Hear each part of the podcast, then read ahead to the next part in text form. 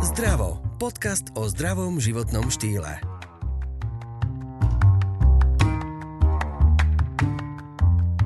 Menopauza.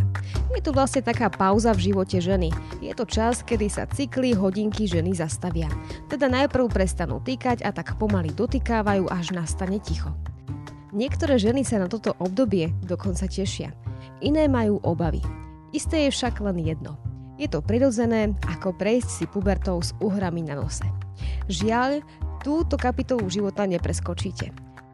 Porozprávame sa, ako sa o seba starať a čo nám bude určite chýbať. Poradí nám ginekologička z Kramárov, doktorka Hanna Habanová. Tak dnes tu máme takú druhú populárnu tému, o ktorej sa všade dočítate a to je, že menopauza. A na to tu mám odborníčku, ktorú som už predstavila, takže ahoj Hanka. Ahoj Janka. Hanka a Janka sa idú rozprávať o niečom, čo ich v budúcnosti čaká a neminie, pretože aj na nás čaká táto menopauza. A teda je ženská menopauza a mužská menopauza. Všetkých nás to vlastne čaká. Jasné, ale budeme sa skôr venovať tej ženskej, lebo priznám sa, že na tú mužskú, ja ako ginekolog nie som veľký odborník. Samozrejme, to som ani nechcela po tebe, iba som chcela povedať, že nie sme v tom samé, aj muži to majú, ale teraz sa ideme rozprávať o ženách. Tak ktorý je taký ten vek, taký ten zlomový, že kedy to jednoducho musíme očakávať, že to zrejme príde vtedy, alebo vtedy, alebo vtedy? Teraz budem trošku, to, trošku taká teoretická. Uh, najprv si povieme, že čo je to vlastne tá menopauza. Menopauza v podstate je posledná menštruácia v živote ženy. A vieme to povedať, že ex post, to znamená, že až rok po tej poslednej menzes, kedy už žena nemala žiadne ďalšie krvácanie, viem povedať, že a, tak to bola tá posledná. Ale to, čo ťa možno viac zaujíma, je samotný prechod alebo klimaktérium s tým, že to sa začína niekde okolo tej 45 a trvá až do tej 60 kedy je plynulý prechod a teraz poviem také nepekné slovo, že do sénia alebo staroby. Vo mnohé 60 by sa mohli byť cítiť dotknuté, keďže vy cítite sa výborne, výborne vyzerajú, že ich to takto posielam do staroby. A taká je definícia. Áno, to znamená, že každého to čaká, je to normálne, tak ako sa vyvíjame v puberte, tak sa vyvíjame potom vlastne počas menopauzy, dá sa povedať? Že vlastne sa mení, hej, náš, náš... Naše telo sa mení. V podstate, čo je takým dôvodom, je postupné vyhasínanie činnosti vaječníkov. Pretože vaječník, okrem toho, že produkuje vajíčka každý mesiac za ideálnych okolností, tak produkuje hormóny. V každej fáze cyklu iný. V prvej fáze je to estrogén a v druhej fáze progesterón. S tým, že postupne táto jeho schopnosť vyhasína a keď vyhasne úplne, tak na vlastne je posledná menzes, menopauza a už potom nie je nič. Niektoré ženy sa na to inak tešia, čo, čo poznám v okolí, že hurá, už to nemusím riešiť. Ale čo iné, okrem toho, že žena nemá už menštruáciu, sa deje s telom? Čo pociťuje? Má návaly tepla? Alebo čo ešte sa všetko deje? Ja by som povedala, že každá žena v plodnom veku sa teší na ten moment, kedy nebude mať men- menštruáciu, ale uh, ono samozrejme tie estrogény, teda tie pohľavné hormóny, hlavne estrogen majú úplne a majú iné funkcie. Oni ako keby udržujú takú tú sviežosť tých uh, slizníc, kože, pretože uh, v podstate, keď nemáme estrogen, tak nám atrofujú sliznice, stenšuje sa nám koža, trošku vypadávajú vlasy. Uh, to je v podstate to, na čo sa tie ženy už po tej menopauze často aj stiažujú, že jednoducho majú suchosť slizníc, uh, hlavne toho urogenitálneho traktu že majú ťažkosti v zmysle úniku moča, ktoré sa v podstate zhoršia, keď už vlastne skončia ich prirodzené cykly. Takisto sa stiažujú na bolesti pri pohlavnom styku, ktoré takisto súvisia s tou krehkosťou slizníc alebo sliznice pošvy. A takisto estrogén je to, čo nás chráni počas toho plodného života pred všetkými tými nešvármi, čo muži majú. To znamená infarkt, cievna mozgová príhoda, či to vlastne tým pádom, ako náhle nám vyhasnú tie cykly. A málo kedy sa stretneme so ženou do 50 že má infarkt alebo mozgovú, ciemnú mozgovú príhodu, ešte už od tej, po tej 55 do tej 60 už to nie je také akože zriedkavé. Naopak páni môžu mať počas celého života už aj po 40 Takže estrogen je to, čo nám vlastne nás chráni a môžeme si ho aj doplniť teda po tomto veku, alebo, alebo to sa už nedá? Môžeme, existuje tzv. hormonálna substitučná terapia s tým, že sa užíva a buď perorálne, to znamená, že jeme tabletky a estrogen v nízkych dávkach, s tým, že keď pacientka má maternicu, to znamená, že, nejakým, e, že z nejakého dôvodu on neprišla, tak musí v druhej fáze cyklu užívať aj ten progesterón. Ako keby sme imitovali ten prirodzený cyklus menštruačný aj potom. A s tým, že samozrejme, keď nám nevyhovuje uh, užívanie tabletiek, uh, sú aj lokálne prípravky vyslovene estrogénu, ktoré sú zamerané hlavne na to, aby uľavili od toho takého pocitu suchosti, prípadne bolestivého pohlavného styku. A používajú sa lokálne do pošvy. S tým, že musím povedať, že na Slovensku je dosť taký konzervatívny prístup k tejto hormonálnej substitučnej terapii, ale máme na trhu aj rôzne Teraz nebudem e, riešiť, že aké, ako fungujú tie látky, lebo je to dosť také komplexné, ale skrátka aj nie úplne hormonálne prípravky, ktoré takisto pomáhajú pri menopauze. Teda riešime tu teda, e, že estrogén je niečo, čo nám z tela vlastne odchádza a my ho vieme doplniť, ale uh, žena má ešte aj iné rôzne problémy. Teda hovorili ste, že vypadávanie vlasov, teda hovorila, hovorila si, že vypadávanie vlasov napríklad a suchá pokožka. Čiže tam opäť musí meniť stravu a dať si nejaké doplnky, keď prechádza do toho prechodu, ako sa hovorí tak bežne? Ako by som to mm, vyslovene neriešila asi nejakými, ako samozrejme lokálne sa o tú kožu treba starať, aj o vlasy, takisto sú rôzne mikronutrienty, rôzne minerály, ktorými môžete podporiť rast vlasov, elasticitu kože, alebo teda elasticitu znamená pružnosť kože. Čiže možností je viacero. Ono dosť sa, čo sa týka tej, pri tej klimakterickej medicíne, okrem teda tej samotnej prípadnej hormonálnej terapie, dáva do popredia aj taká starostlivosť o seba, alebo väčšinou už v tom čase deti odrastené, takže aby si tá žena našla čas na seba, aby proste sa hýbala, zdravo stravovala, aby tak neupadala. Pretože ono, ten, toto klimakterium môže mať aj také tie svoje nežerúce prejavy, uh, s ktorými sa mnohé ženy ťažko vyrovnávajú. To sú všetky také tie vegetatívne, tie vazomotorické, poznáme to pod synonymom návaly to znamená, že to mi aj mamina hovorila, že proste niekde bola a zrazu len pocitila také teplo a zrazu celá červená, spotená, vlasy úplne mokré. Je to veľmi, veľmi nepríjemné a mnoho žien v podstate tým trpí a máva to často. A treba povedať, že na toto je naozaj tá hormonálna substitučná terapia ideálna. A keďže sa dejú hormonálne zmeny, mení sa aj psychika ženy? Takto takisto, čo sa týka tých komplexných zmien v rámci toho prechodu, sú aj zmeny nálad, jednoducho, ktoré nemusia úplne súvisieť a samozrejme súvisia aj s tým, aj so zníženou hladinou hormónov.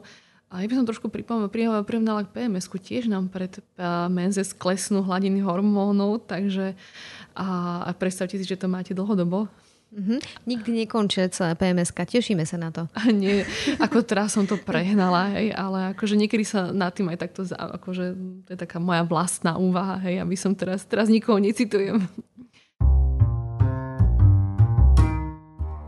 Ďakujeme, že počúvate náš podcast Zdravo.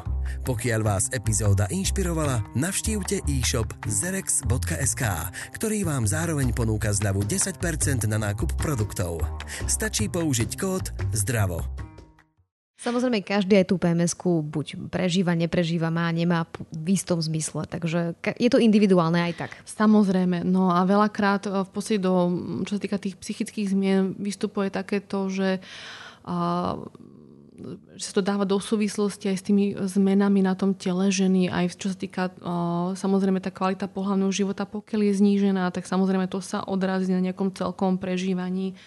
A rovnako aj proste treba zmena hmotnosti, všetko to vplýva, čiže ono to viac menej môže byť následok toho, že toho estrogenu je menej, aj keď Takže ja by som to povedala takto, že áno, tie zmeny nálad aj určité sú bežné, alebo teraz stretávame sa s nimi v tomto prechode a keď by naozaj boli také, že nedá sa s tým nič spraviť, nedá sa to spraviť nejakou terapiou, psychoterapiou alebo takto, tak kľudne treba stiahnuť aj po nejakých medikamentoch. Uh-huh. Um, um, hovorí sa, že druhá puberta pre mužov, hej? Ale aj pre ženy, mužov. ženy majú tiež takúto druhu, akože vie im to tak zmeniť psychiku ako chlapom, že si kúpia uh, kožené oblečky a motorky?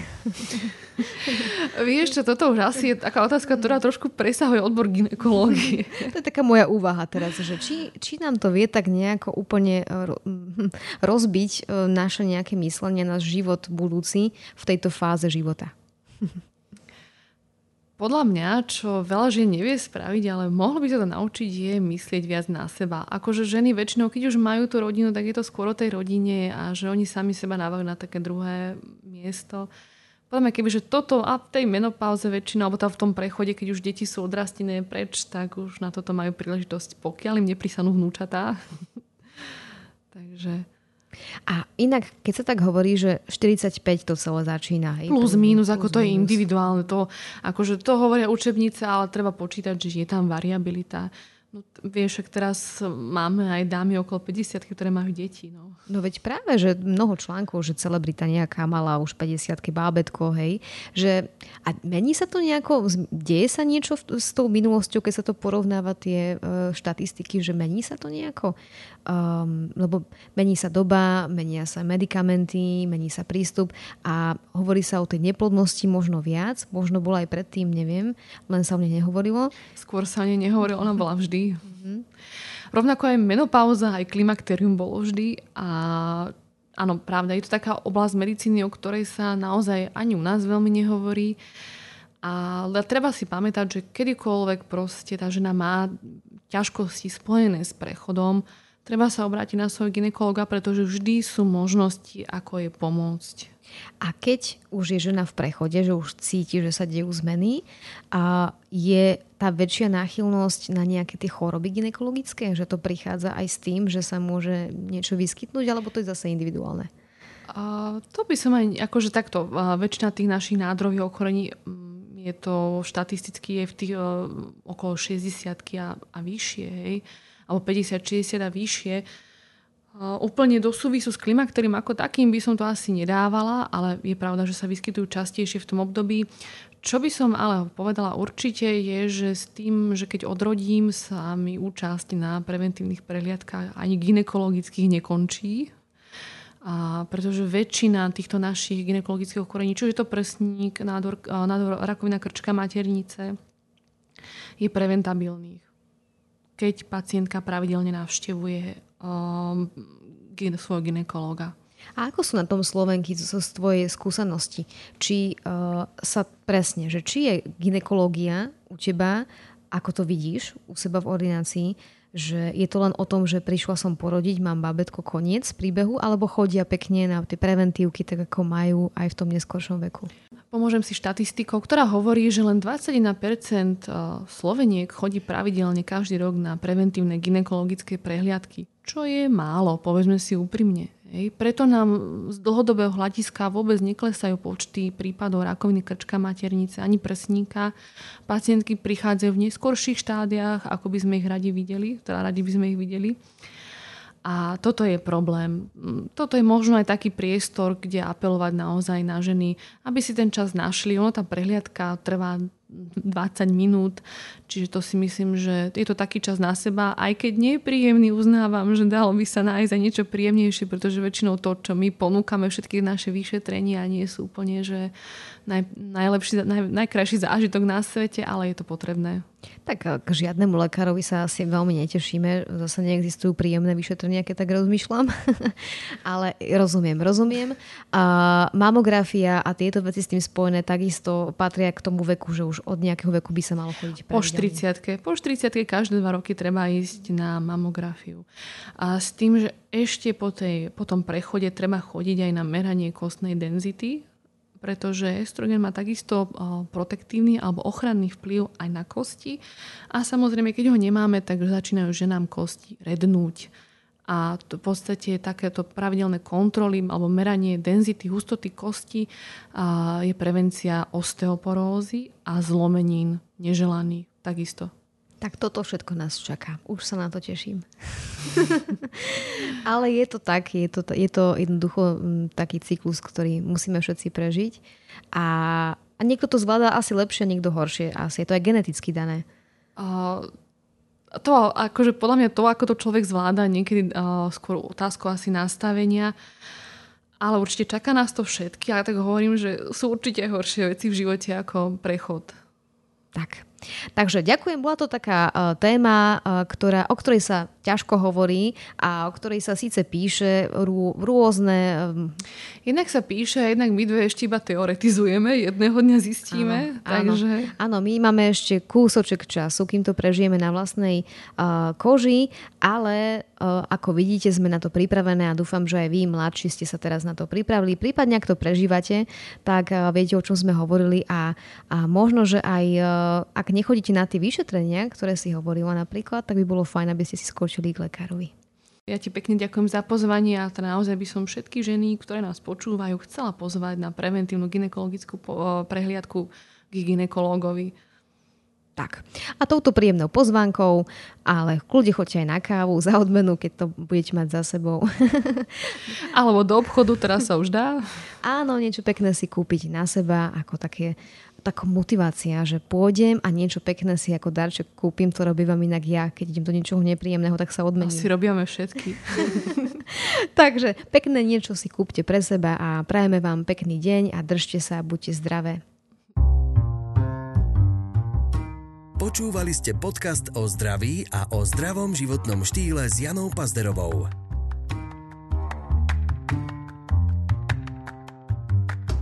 Rozhovory vám priniesol Zerex. Silnejší základ pre vaše zdravšie ja.